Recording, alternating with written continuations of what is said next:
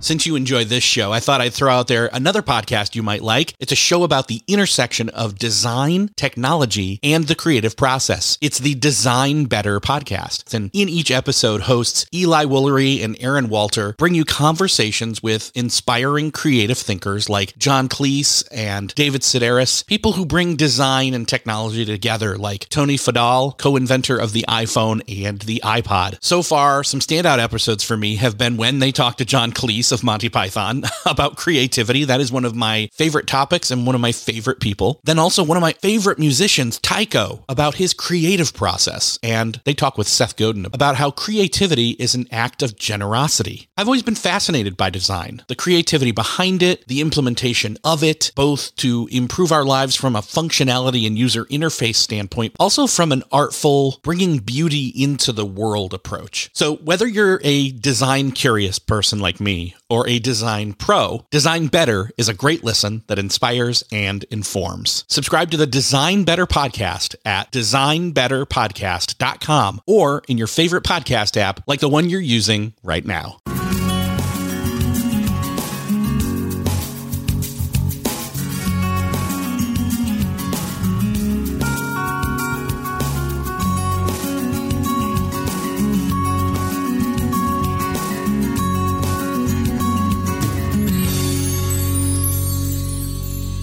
Hello and welcome back to another episode of Beyond the To-Do List. I am your host, Eric Fisher, and this week we're breaking it up again a little bit, getting a little more diverse in who we talk to and what we talk about.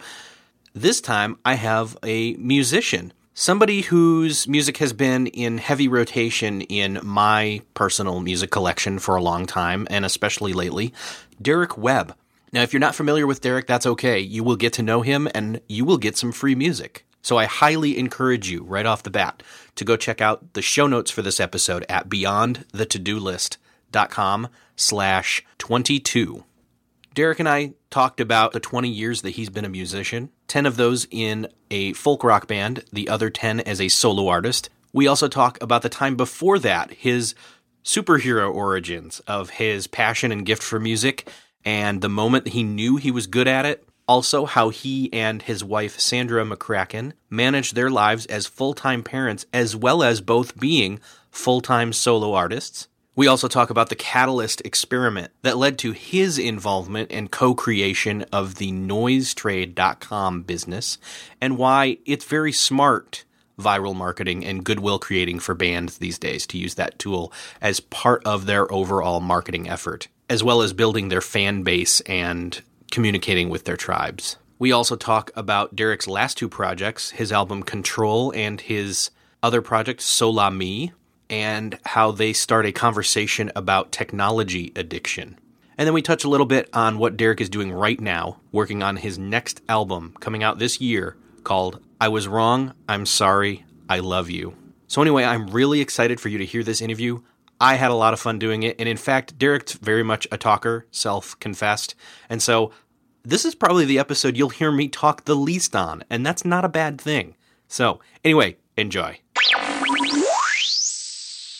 Well, this week I'm talking to musician Derek Webb. He's been a musician for 20 years, first 10 in a mid-90s folk band called Caedmon's Call from Texas, and then the second half as a solo artist, folk singer, songwriter who has been less concerned with categories, or being categorized, I should say, and then is also married to solo artist Sandra McCracken. Welcome to the show, Derek.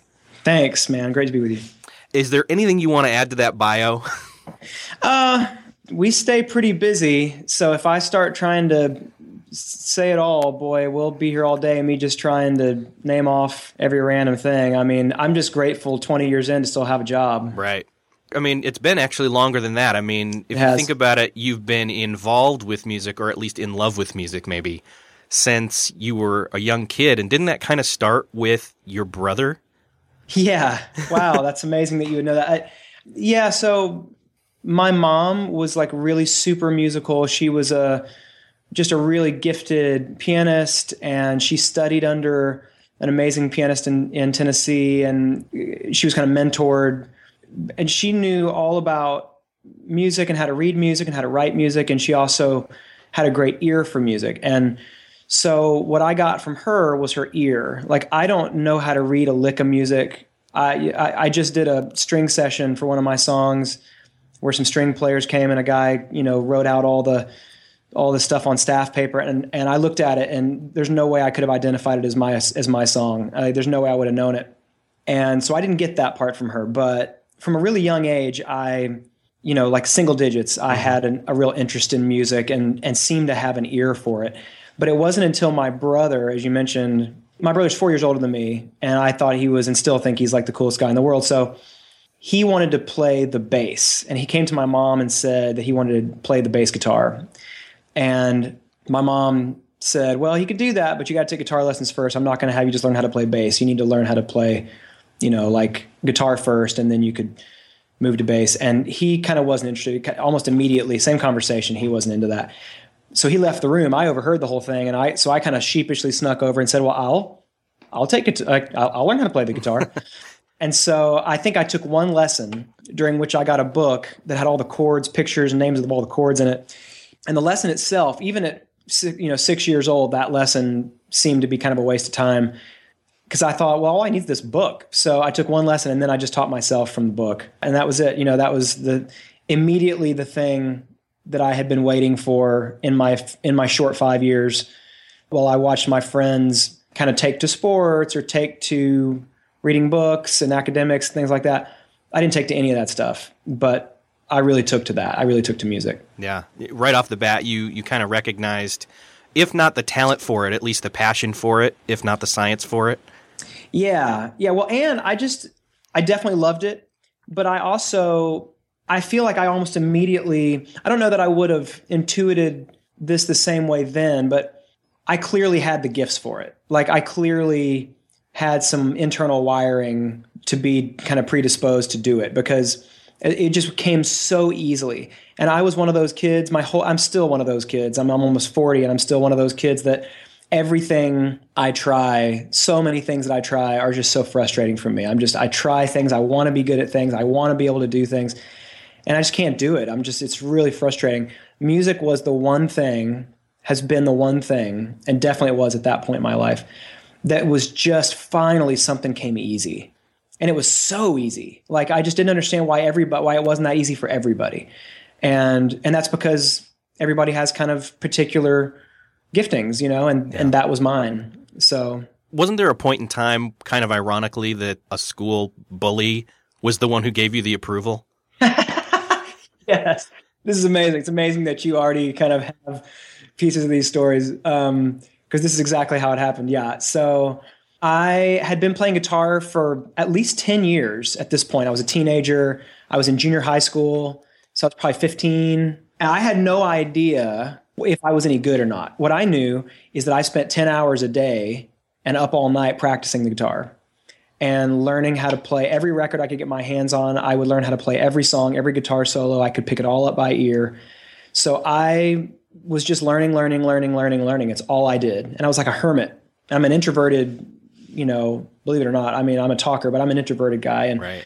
So I would spend all my time not studying in my room playing the guitar for 10 years. And it was in junior high school, and we had this class called careers class. And it was there was a project where you kind of have to come in and make a big poster of all your interests and things like that. So I put all this stuff about guitar playing, pages I pulled out of Guitar Player magazine. And this one other guy, who's one of these guys who's friends with everybody in a school, like he kind of had no allegiances, picked up on it. And after class, he said, "Hey, I didn't know you played guitar." And he's like, "I play guitar, and we should play, we should hang out sometime and play guitar." And I was so thrilled that somebody was talking to me.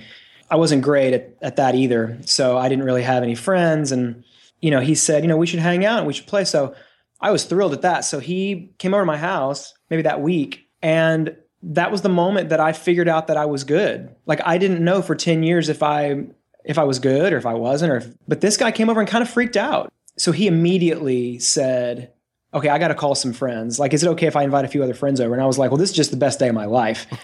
Saying you're going to invite even more friends over than, absolutely. So he invited over these other guys.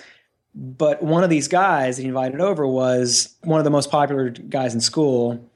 Basically the guy who sat in front of me on the bus, and he and his buddy just made fun of me and berated me every single day because I was kind of into skateboarding. It was the only other thing but music that I ever kind of enjoyed and was good at. And, you know, so I was kind of a skateboard punk. He was like coolest guy in the school, athlete, name it, you know, everybody loved him. Girls loved him. And he showed up. Now, apparently they had started a band, this guy I was in this class with and this popular guy. And the guy was like, you got to trust me. You got to come see this guy play guitar. So he came and begrudgingly came over to the house of the kid who he loved to make fun of and watched me play guitar for a few minutes. And my friend from the class just said, just play, just do anything, just show him anything. So I played for a few minutes and then they went out of my room and talked in my hallway and basically agreed that they had to have me in their band. So the guy had to come back in and say, all right, you can't skateboard anymore. I don't want you, I'm not going to hang out with some guy who wears skate clothes and is some kind of skate punk. So you have to drop all that. But I want you to be in my band. And at that point in my life, man, I was like, yes, sir. I mean, I was like, that day, I literally told my mom to take me to the store so I could buy regular jeans and buy a button. And like I so wanted to be in a band. I'd wanted to be in a band since I was 6 years old. And none of my friends knew how to do anything yet, you know, so that was a big deal. That changed everything. And so I we wound up all becoming really good friends. And, you know, that was, and it was pretty serious. We recorded some music. We played all over Houston, and you know, that was a big deal for me. Yeah. So then you're playing in this band. You've always wanted to be in a band. You've kind of figured, hey, something's happening here. Graduate high school, which I know for you, like me, was like, whoa, I actually graduated high school. Then you're moving into, and you did like what, a semester of college, and met up with the guys from Caedmon's Call.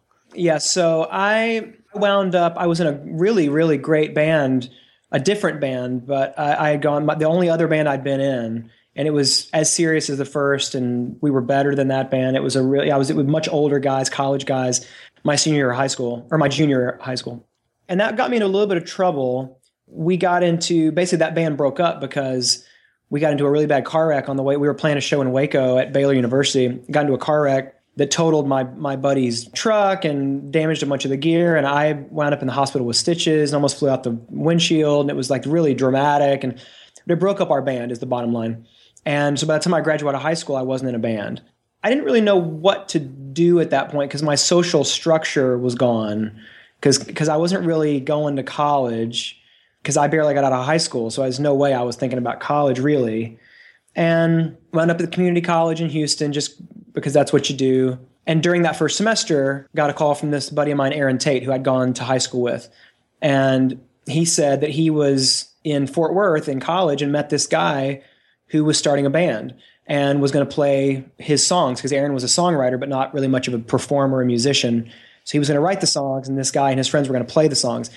And since Aaron didn't want to be in the band and be the guy's other guitar player, he needed a guitar player, and Aaron thought of me because he knew I was into folk rock and Indigo Girls and acoustic music, and he thought I might dig the style of it. So he asked if he could give this guy my number, and I had nothing going on. So I said, sure, man, you know, totally. So I met up with this guy, Cliff Young, who is Cliff's friend from college, or was Aaron's friend from college. And we just hit it off immediately. And I essentially just joined that band immediately. And as soon as I joined that band, I quit college the same day, you know, dropped out of whatever classes. That was a half a semester. And then I was out of there. And that was Caedmon's. During all this, though, your parents didn't really have any knowledge of that, did they? Yeah. They didn't know that I had joined the band until the end of that school year. And they thought that I was still going to college. My brother, who I had moved in with just to have some kind of college experience, you know, I was going to the community college, but he was in med school. We were both living in downtown Houston in an apartment. And I would get dressed and leave every morning and drive around until I knew he had left to go to med school. And then I would come back home. And he thought that I was in school, or I would go hang out with Cliff and we'd rehearse songs and learn new ones. And so everybody in my family thought I was in college. And it wasn't until the band, like the end of that school year, when we kind of were starting to get good and getting some gigs. And that was when I confessed that the whole year I had not been in school. So they forgave me. Yeah. And wasn't it that you brought them a check? You showed, because you didn't know what to do with it? I think maybe what it was, I'll correct my own mythology here, but I think what it was is that I told them by the end of the school year, I told them I was going to quit school to try to pursue the band. I didn't tell them that I had already quit 2 weeks into the semester, and that I've been lying to them for months and months and months. But it was maybe the next year or maybe the year after that when the band got signed and we put out our first record with a record label on which I had written a bunch of songs, and I had no idea that you could make income as a songwriter. I mean, I just didn't know how any of that worked, and I'd never made any money, and the band really didn't make any money. Although we survived and we, you know, but we didn't make any money. All of a sudden I got this publishing check in the mail for all the records we'd sold and all the songs I'd written that were on it. And it was a 5-figure check. I mean, it was freaked me out. I didn't have a bank account. I mean, I didn't know what to, I didn't know. I was like, what do I do? Do I take it down to Taco Bell and cash it in for tacos? I had no idea. So I had to go to my parents to find out what to do with the check. And it was at that point that I said, it's a real job now. I'm going to be okay. I'm going to make it. I'm going to make real money. But while we're at it, I didn't just quit school at the end of that last semester. I actually never went in the first place. I felt safe enough to ask forgiveness for the whole enchilada. So then you guys are touring, you're doing the band life, you're feeling like, well, maybe this dream of being in a band is actually happening. Yes. Like May of 2000, I believe it is, you met Sandra. Yep. So the band was a great job for 10 years, you know, and we grew up together. I mean, you know, going from being 18 to being 25, 26 years old, you know, growing up on a 40-foot bus with, 6 people, it goes beyond just becoming best friends. I mean, it's, you know, it was like family in all the best and the worst ways. We'd had a decent amount of success, and we had the luxury of creating an environment around ourselves where we kind of created our own reality a little bit. So relational patterns, you know, things were kind of allowed to go on that probably were not super normal. And so it was when I met Sandra, which is when Caedmon's was in Nashville working on a record, and Sandra lived in Nashville, had graduated from college in town and was making her living as an indie artist and had put out her first record and was gigging around town. And we just inevitably, as we were meeting different musicians in town while we were here working on the record, ran into her and got to see her play and stuff. And I just fell for her immediately.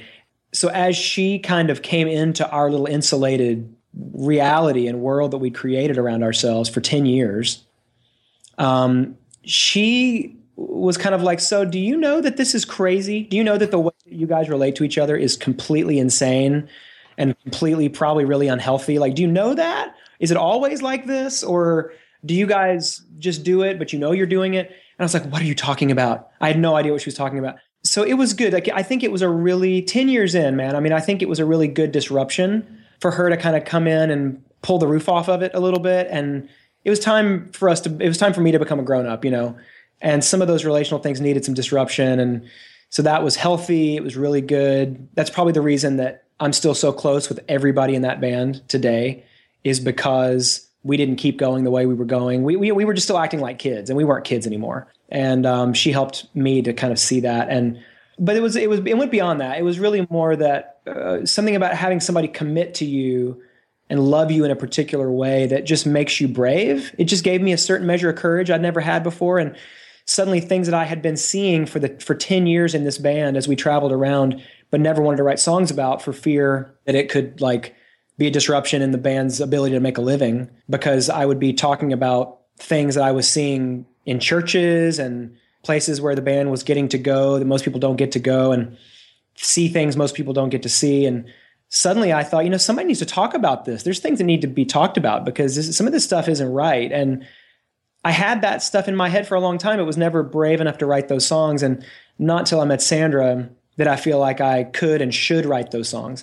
And that was a major shift. And all of a sudden the tone of the songs, the content of the songs changed. And that wasn't something Caedmon's was really interested in 10 years into a career, you know, and defending a particular calling that the band had and a particular position that the band had built. They weren't interested in risking their reputation to sing some of these songs, but I was. And they understood that. And that's when we kind of split. And it was very amicable. Like, they understood that it was clearly important for me to go sing these songs, but they knew that they needed to protect something that they had built. And I understood, and they understood. And so it felt more like them sending me out. It didn't feel like us breaking up. You know, it really did feel more like, you need to go out and do that. We want you to. And I really wanted them to continue doing what they were doing, you know? Yeah. So in other words, Sandra did not Yoko Ono Caedmon's Call. That was, there were hysterical comparisons to that. No, she was definitely not the Yoko Ono of the band. So she comes in and kind of makes you reassess all the relationships in your life, and you guys kind of start figuring out, okay, she's got her solo career. You've got these songs that obviously are kind of leaning you towards your own solo career. And then you're married and you're both solo artists.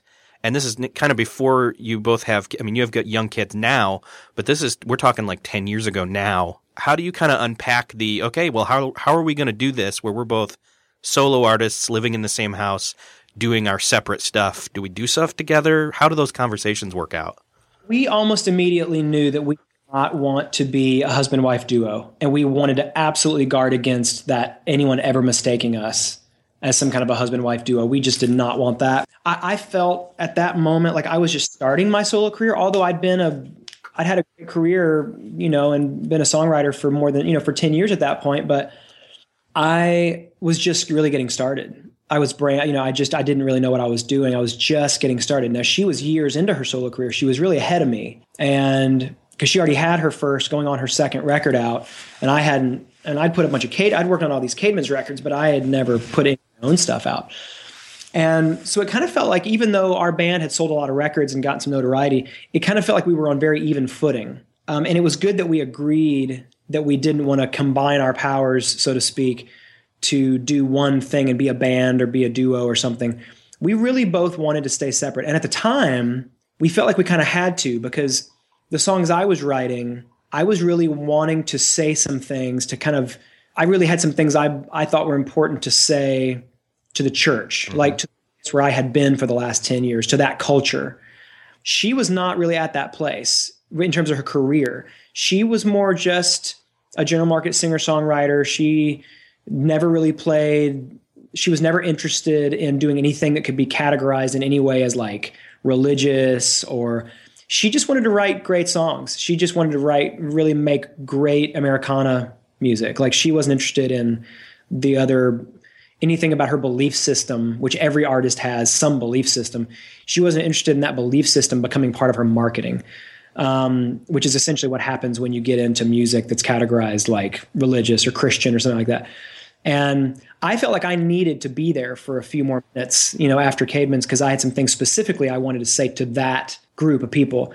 And so we wanted to keep our records and our whole things really separate. And we really were careful about that. And I also, because I thought I had so much respect for her and thought she was such a strong artist, I wanted to make sure that nobody came up to her at any point in the future and said that nobody ever framed her career as, boy, things sure took off right after she married that guy in that band, because she had been working so hard at her thing, and she deserved the credit for that. And I didn't want, because I had been in a band that had sold a decent amount of records, I didn't want to come in and be mistaken for the reason that she was making it or the reason that she was succeeding at it. That was just purely her hustle. I mean, just her work ethic, her great writing, just her skill. I mean, that's why she was doing well and why she still does well. And so we really wanted to keep it all real separate, you know, and I wanted to guard her career from my influence. So it's funny, like, we would play shows together those first years, and it still happens occasionally. We've been married for 12 years, and it still happens occasionally where we'd play a show and she would open for me, or I would open for her, depending on the city we were in. And we would tell some story about our kids, or make some mention about of our kids or something. And afterwards, people will be freaked out because they had no idea we were married, because, you know, she still plays music under her maiden name, although she took my name when we got married. But so it's easy, you know, so I feel like we're succeeding when people see us on stage and have no idea we're married. We have done it. We've done it correctly. Still searching for a great candidate for your company? Don't search, just match with Indeed. Indeed is your matching and hiring platform with over 350 million global monthly visitors, according to Indeed data, and a matching engine that helps you find quality candidates fast. Ditch that busy work. Instead, use Indeed for scheduling, screening, and messaging so you can connect with candidates faster. I wish I had Indeed when I was in the hiring process in roles in the past, because it is a slow, arduous headache of a process to find the right people. Or at least it used to be. Join more than 3.5 million businesses worldwide that use Indeed to find and hire great talent fast. In fact, in the minute I've been talking to you, 23 hires were made on Indeed, according to Indeed data worldwide. And listeners of the show will get a $75 sponsored job credit to get your jobs more visibility at Indeed.com/to-do list. Just go to Indeed.com/to-do list right now and support our show by saying you heard about Indeed on this podcast. Indeed.com/to-do list. Terms and conditions apply. Need to hire? You need Indeed. Yeah, it was during this time period somewhere in there. She played a show at the used to be an old church. It was a coffee house on campus at Indiana Wesleyan University, which is where I went to school. And you were there too. And this is where I kind of enter into the story a tiny bit. Was she's doing a show. You're there. One of my friends knew either In God's Country, the U2 song In God's Country, or the opening song. What is it? You covered it on Democracy, Where the Streets Have No Name.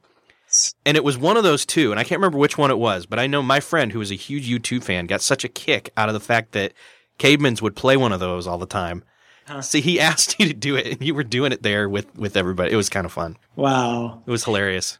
We actually got into trouble back in the 90s, back when we were playing some colleges, and we would play covers like that. I remember one particular night at Vanderbilt, we were playing this big show in some big theater on the campus, and we played. I remember that the room itself, the theater we were in, reminded me of the theater from my high school where we always had the Battle of the Bands, and so it looked just like it to me, and so I kept playing all these songs that I used to cover in these bands in high school. So I was playing I think like Bon Jovi and like a Mr. Big cover and.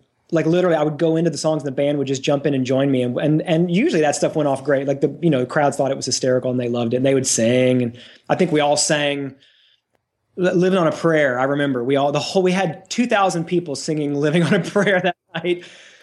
Some guy came up in the middle of the show, literally walked to the front of the stage and waved us down and interrupted the show to confront us about the fact that we were playing what he would call, quote, secular music in the middle of what he would call a, quote, Christian concert. And, I remember that stuff coming up a lot in those days. And, we were always very keenly aware of every time we'd play songs like that, we would be at the ready for something to come up. And it's just amazing, that used to happen. But I've been in that same place where you're too religious for one crowd and two, you're not religious enough for the other crowd. And you got to do what you got to do. You do your own thing. So.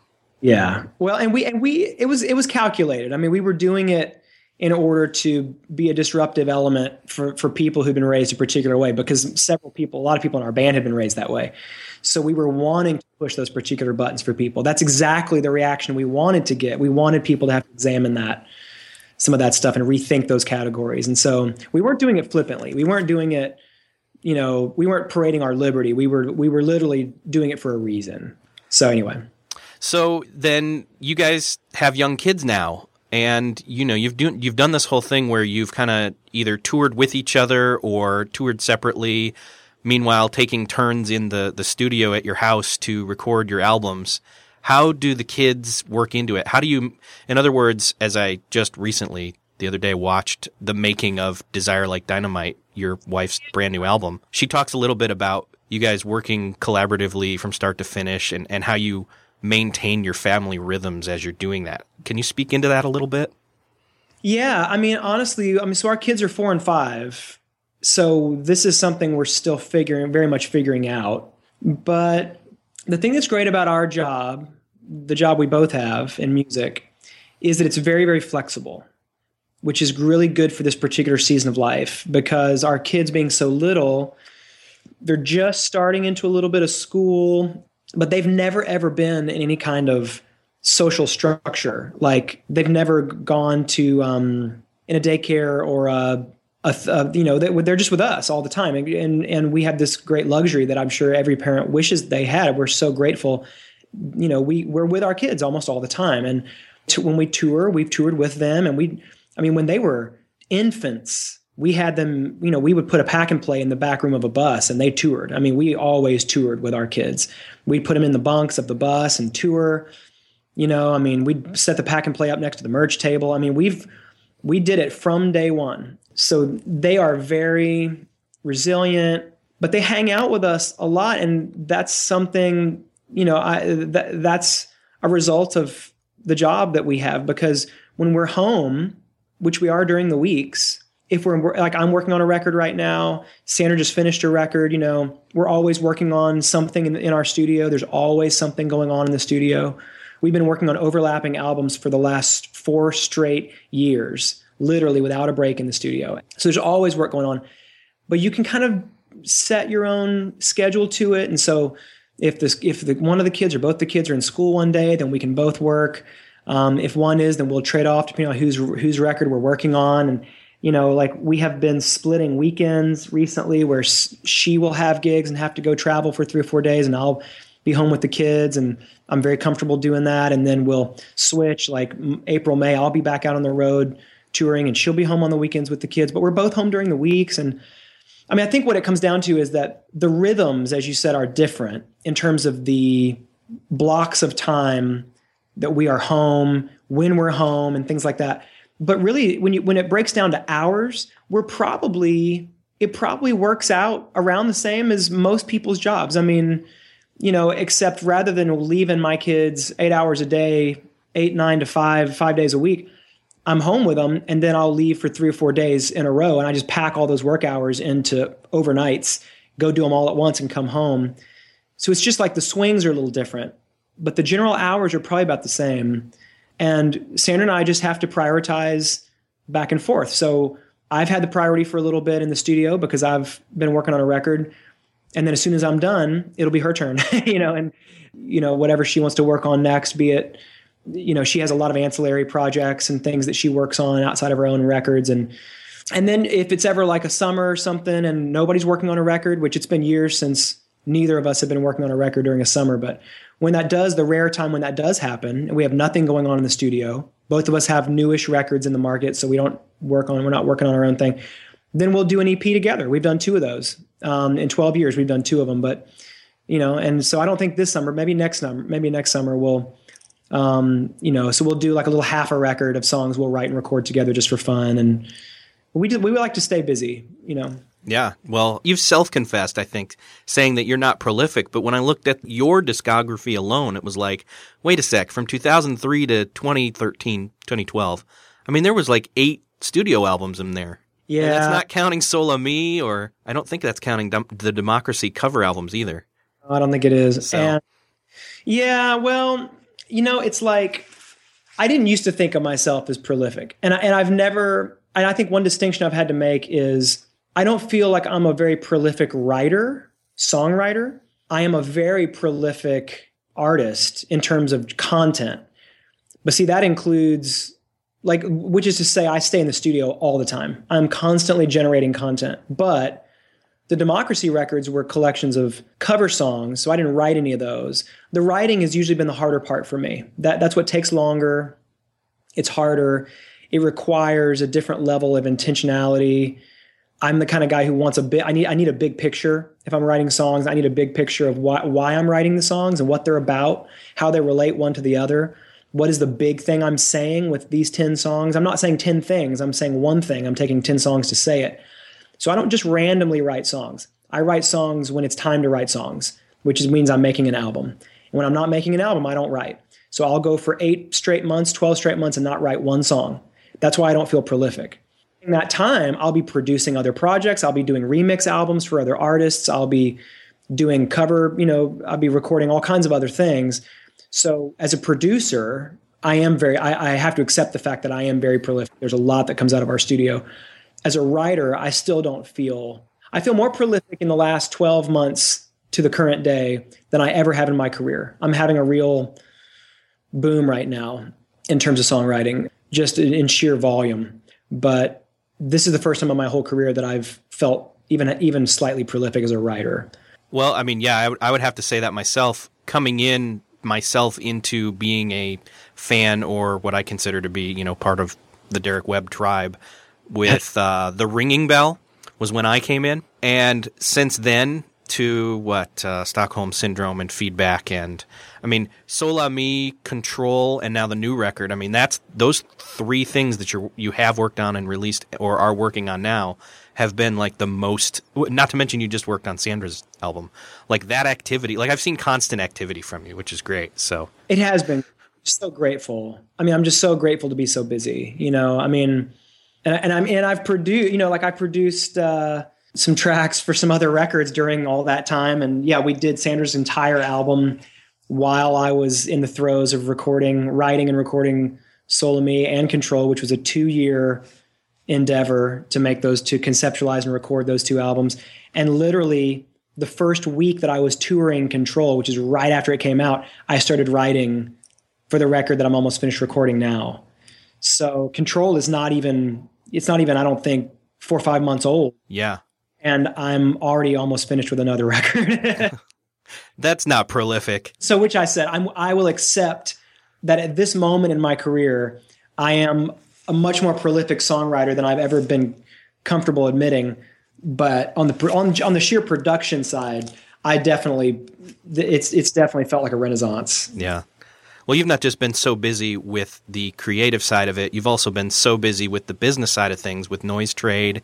And that, I think, probably has to, with the data that you've gotten from Noise Trade, I have to assume that that's really also freed you and Sandra, as well as all the artists that are on Noise Trade, up to really manage their time much better as well. Can you talk a little bit about what were the circumstances or thoughts that led to that initial experiment that then was a catalyst for the creation of Noise Trade? Absolutely. Well, so my being a hyper niche artist, I mean, I am just a niche inside of a niche. I mean, and like what I do is not for everybody, but it's very much for a select group of people.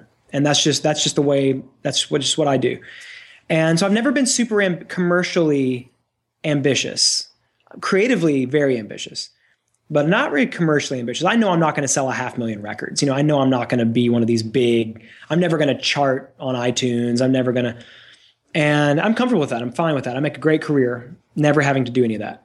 But some years ago, I had this record called Mockingbird that came out. And this was the first record of mine that I did have a bit more ambition because it was political. It just had some themes on it that I felt as though there were people who would resonate with this album who I know are not paying attention, who don't know anything about me and are not paying attention to the kind of marketing that the label, you know, typically does. And so the record came out. It was received really well by my tribe, who are, you know, just kind of a small but vibrant group who just support me no matter what. And no matter how much marketing money is spent, they'll buy the records. And so they bought it. And the sales kind of hit a trickle. I think we were about 6 months in to the sale of the record. The marketing money was spent. We spent it on what we said we were going to spend it on, and it worked to some extent, and the tribe bought it. And so marketing money was gone. Sales were pretty much coming to a halt. And the label was talking to me about making the next record. But I wasn't really ready. I was like, you know, I still really want to keep selling this one. I feel like there's a lot of people who would resonate with and enjoy this album who have not heard it. We haven't pushed it far enough out. And I want them to hear it before I move on. And they said, well, that's fine, but the label, you know, that's fine, but we don't have any more money to spend on that. And that costs money typically. And so unless you can come up with some way to promote this album that doesn't cost any money, you know, we need to move on. We need to start thinking about the next one. So my manager and I, Sandra and I, all started to kind of think about it, kick ideas around. And I don't know how it really happened. I don't really remember. I remember when it crystallized, Sandra and I had been talking circles around it. We were driving home from some gig and we were at a Cracker Barrel and we were sitting at the Cracker Barrel and I was talking to Sandra about kind of what could we do? Maybe it was all stuff we had said, but she said it in a way that I hadn't heard it all together at that point. She said, well, what if you just gave away the record for free digitally for a few months, but gave it away for basically got email and zip codes for every one you gave away. But then you also asked everybody who downloaded it to tell 5 people about it as part of the requirement to get it. And that way it self-promotes. It's like a viral. And here's the thing. You got to remember, 6 years ago, or whenever this was, It was crazy to give music away for free. It was insane. Nobody had done it. Radiohead hadn't done it. Prince hadn't done it. Nobody had done it. So it was, there was no precedent for this. And it was really pretty insane. Like nobody, everybody thought you're crazy to do it. But then she was like, you know, because that way, if you give it away for free, the people who would get it for free are people who would not have bought it. You're not losing any money because those people wouldn't have bought it because they're not buying it now. They're never going to hear about it. The only way they're going to hear about it is if their friends tell them about it. And so that's how this would work. So you're not losing any money because this is money you're never going to make. So better to get something and get their information and then be able to follow up with them and get them to come out to your shows or get them to buy your next record. You know, that's going to be, you know, people who are going to, you're going to get on the radar who never, ever, ever would have found you otherwise. And that made sense to me. And, you know, so we talked about it. I went to the label who were owned by Sony and said, would you let us do this? And lo and behold, that's the real miracle of the story, is that they let me do it. So for 3 months, we gave away the record for free, for email and a zip code. And then the other part that we did would not work today, but it did then, where we had people put in email addresses of 5 friends to tell their 5 friends about it. Now, we only kept the emails of the people who actually downloaded the music. So their 5 friends who they put in email addresses for, we didn't keep those email addresses. We didn't even see those. That was just used to send their little note they wrote to those 5 friends to say, hey, you should check this out. We didn't keep any of those. Only if those people clicked back, you know, came back and downloaded it for themselves, did we get their information. So I think I had about 5,000 people, maybe fewer, 4,000 people on an email list that I had built up in my career up to that point in 5 years. That's where we started. We told those people about it. Go download the record if you don't have it. If you do, download it again just to tell your friends about it. You know, tell your friends to download it. And that's what we did. And we did it for 3 months. At the end of 3 months, we had 85,000 people who downloaded the album.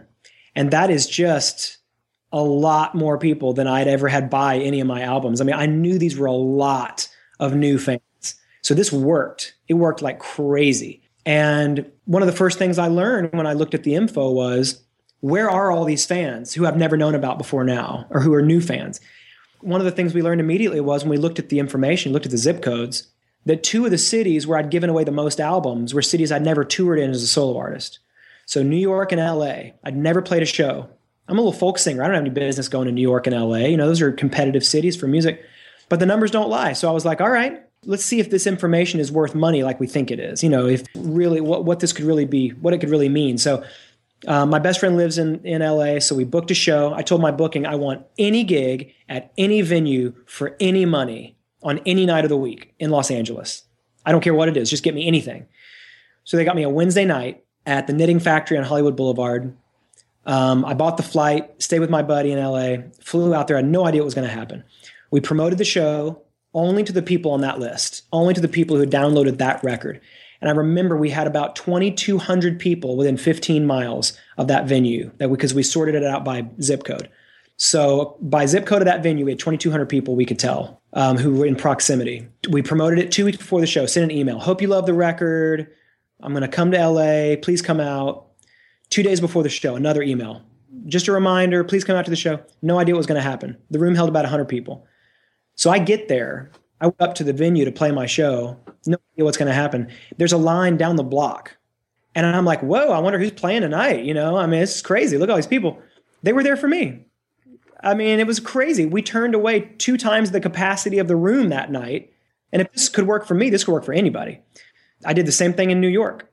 You know, we sold the room out completely and turned people away. And so, yeah, this has enabled me, and this is still the basic model of how Noise Trade works. We facilitate artists giving away music for free in exchange for information, emails and zip codes. And then we pass that on to the artists, and they can figure out where are their fans. They can be smarter about where they play.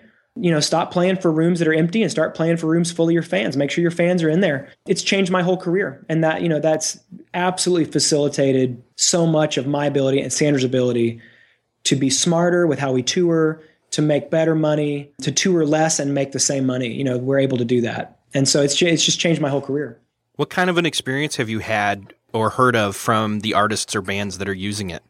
So Noise Trade is, I don't know how many years old. It's 4 or 5 years old, 4 years old. And it's been around just long enough to have been used you know, pretty regularly by some bands who have been around long enough to have kind of had time to work their way up and really use it. And we have bands like the Civil Wars, you know, when they were first getting started, they put up a live show. They'd recorded at Eddie's Attic in Atlanta, in Decatur, and they gave that away for a while and, you know, collected a bunch of fan information that helped propel them at the beginning of their career. We've had, you know, just a handful, Katie Herzig. We've had a handful of bands who started using it when they were first getting started because we were kind of showed up in the market right around that same time, who now are very serious touring bands, very serious. And as I've spoken to a lot of my friends, it feels like Noise Trade has become part of one of the default set of tools that you use to help build up your fan base and get to where you can really get out there and tour and get out there and know where your fans are, sell your records. It feels to me like it's becoming part of the vernacular for a lot of artists. And now for a lot of major label artists. I mean, we went from having a few dozen artists in our first few weeks when we first launched. Now we have, you know, 15,000+ artists on our site giving away music. It's free to sign up for any artist. And, you know, we give away, you know, 300,000 or 400,000 full albums a month. You know, we as a company have an email list of almost 1 million people who get a weekly email from us featuring the music that we think is the best stuff we have every week. We're in a really unique position to help push these bands out. Literally, if you look back on Noise Trade's big features, bands that we've jumped behind, that we believed in, that we kind of glimpsed as really going somewhere and that we really had something unique, and we will feature them and we will talk about them and we'll push a lot of downloads for them. If you look at our last year, 18 months of the bands we featured, at the time, a lot of people didn't know about, those bands are all sitting all over the top 50 of iTunes right now. Now, I'm not saying, and some of whom have gone, you know, like we had Fun. We did a feature for Fun last year, and they're one of the biggest bands around right now. Now, I'm not saying that, you know, same could go for, you could be said for the Civil Wars or a lot of other bands we've had. And I'm not saying that that was Noise Trade's doing. What I am saying is I feel as though Noise Trade has become part of the tool set that a lot of bands are using. It's one of a handful of things, but it is consistently one of a handful of things that these bands are using to really propel themselves to where they are now. And, you know, I think we've played some role in that, and I could not be more proud, you know, of our little company. I mean, it's like, we don't have a CEO, we don't have an office. We are just a little fledgling, you know, bootstrap startup, but we're profitable. And we've survived 5 years with VC-backed competition, and I just couldn't be more proud of our little company. Yeah, I mean, it's definitely tapping into the ability to take, you know, the mixtape and the passing it to your friends to the next level because of the technology and how that works itself into culture. Speaking of technology and culture, I'd love to touch on your last album/albums, Control and Sola-Mi, a little bit with how they talk about culture and technology. Yeah. Well, you know, so for me, I'm the kind of artist who just is always looking around for coordinates, so to speak. I'm always looking around for, like, what is the next big thing that I feel like needs to be talked about? Like, what is it either in my own life or in my community, me and my friends? What are the things that we're talking about that feel important, that need to be discussed, that need to be brought to the attention of more people? And I'm, you know, which is really the job description of an artist, to look at the world and tell you what they see. And that's what I do. And that's taken, you know, the answer to that question of what do you see when you look at the world? For me, that answer has been different many times over my career. And so but I always feel like I'm trying to be intentional about bringing something up that I think is important, bringing a conversation to light, putting it out there, at least raising questions that I think are important. And this time around, last year and the year before, I was starting to get really concerned looking at my own life, looking at the lives of my friends, looking at culture, Western culture, in the way that we are demonstrating all of the symptoms of addiction with the way that we use technology. And yet we don't think about it or talk about it like it's addiction. We don't think about it or talk about it like it's something that we might need to consider how to put limits on, or where to put guardrails around it, or where to carve out places in our lives and our families where technology is not allowed, we're not really considering what we're giving up for what we're getting with all this new technology. And technology is becoming more sophisticated every year. You know, it's getting more powerful and more sophisticated. And this felt like the moment for me that this needed to be talked about. We needed to talk about this. This could be a moment where we could have a meaningful conversation about the role that we wish technology to play in our lives. And in a few years from now, with the rate that things are going, it's going to get harder and harder and harder to have that conversation and have it really be meaningful, because technology is just so inevitable. And it's just, it's such a big part of how the world goes around. We won't be able to call it into question in a few years. It'll be hard to survive without it. And so this felt like still, like this was a moment where there was still time to think about it, to talk about it, for me to cause a little disruption in my own life, because I'm a confessed technology addict. So this hits me harder than it hits anybody, which is probably one of the reasons that I wrote the record. Rather than writing it in a confessional way, like a lot of my records are, I chose to write it from the perspective of a character. So the whole album, Control, is basically a story. It's a fictional, you know, 3-act narrative from the perspective of a character who goes through this experience with technology. And that's how I felt like I had to write it, to be as honest as I needed to be, as confessional as I felt like I needed to be. So it ended up kind of being like a mirror in a way. Yeah. It seems like it's my least personal or autobiographical album, because it's, because I think people could probably imagine I'm very detached from it, because it's written, again, from this character perspective. So it's not me, first person, confessing these things.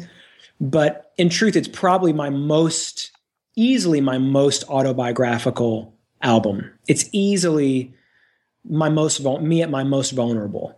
But I know it's hard to kind of see that because of the way that we did it. But it also felt to me like my only consideration is not just the message. I'm also making a piece of art.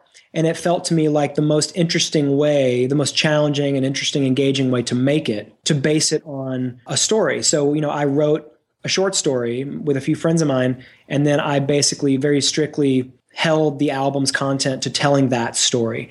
And for me, just as a creator and as a musician, as a writer, that was such an interesting and engaging way for me to write those songs. I had never done anything like that before, and it was a thrilling, like, creative experience and process. And there are things that I learned making this album, these albums, that I will take with me into everything I will write, everything I will record, everything I'll make for the rest of my career. It had that much of an impact on me. Like creatively problem solving and figuring out how to pull it off, I learned an incredible amount of stuff. So it was really an experience.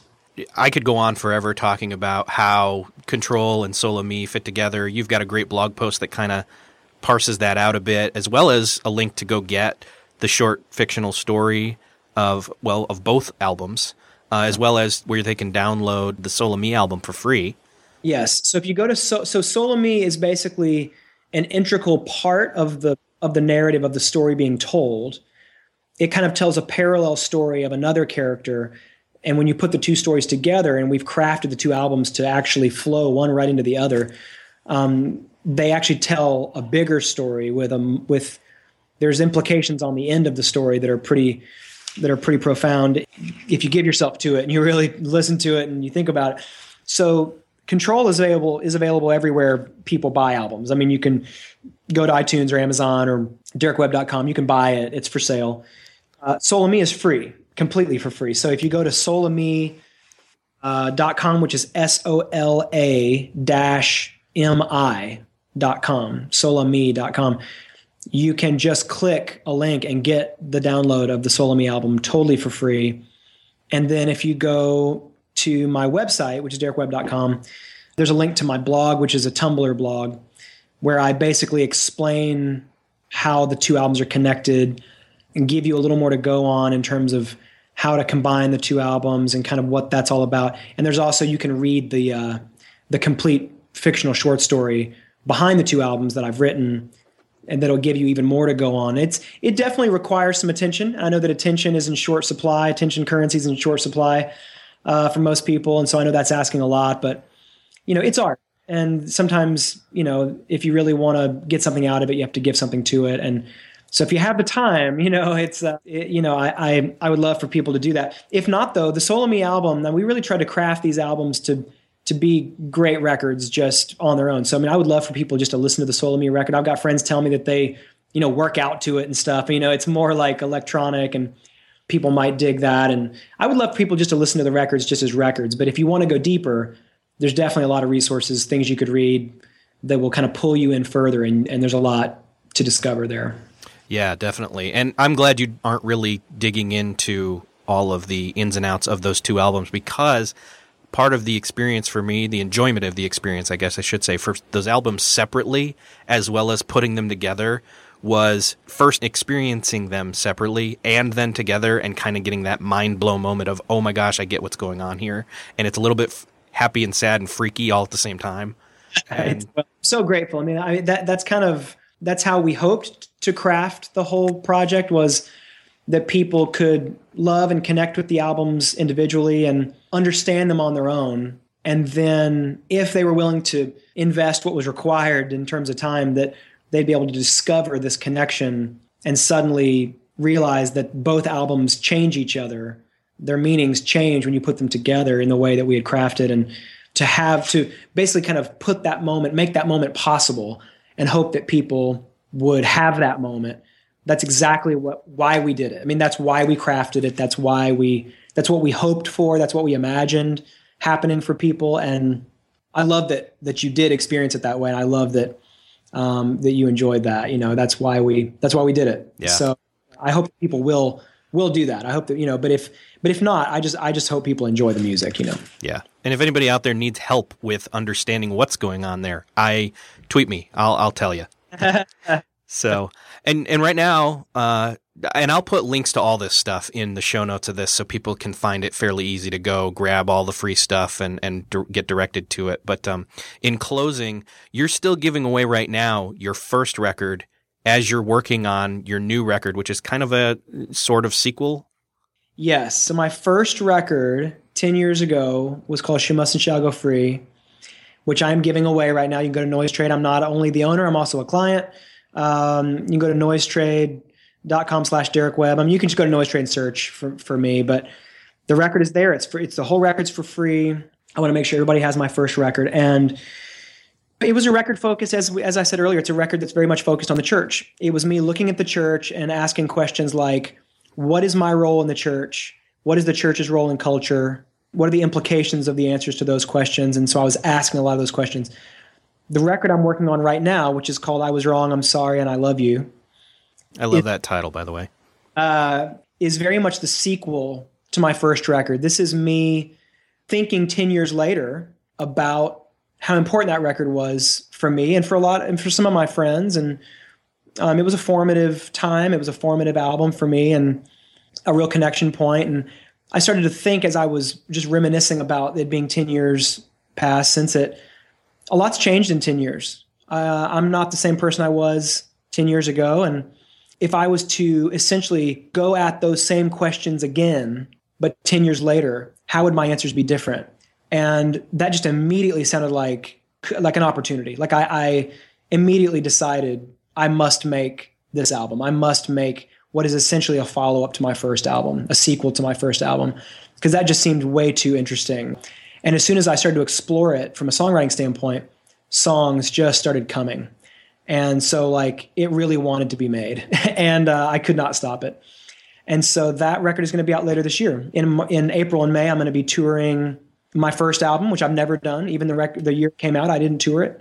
But I'm going to be going on the road playing my entire first album every night with a musician, Kenny Meeks, who helped produce and played with me on that album. So April, May, we'll be doing that. And then just shortly thereafter, the new album will come out.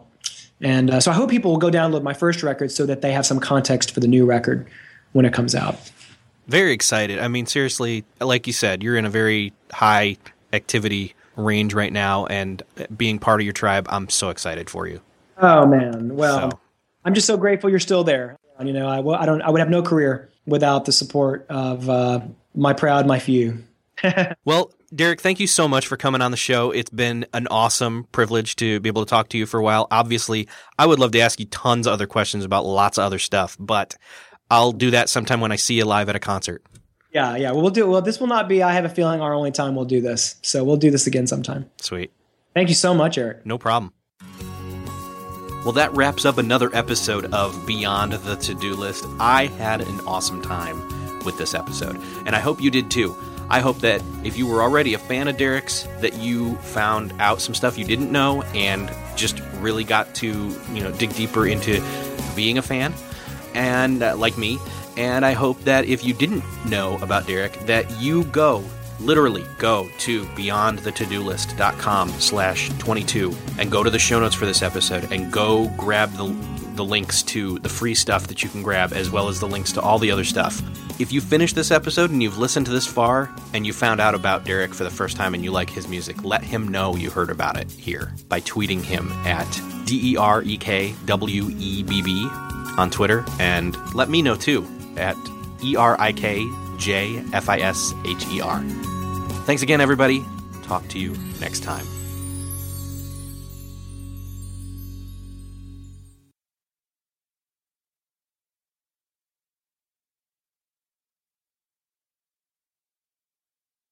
Beyond the To-Do List is a proud member of Noodle Mix Network at noodle.mx. Find more great podcasts like How to Podcast, Clean Comedy, Once Upon a Time, Christian Worldview, and more at noodle.mx. Think, laugh, and succeed by subscribing to our podcasts at noodle.mx.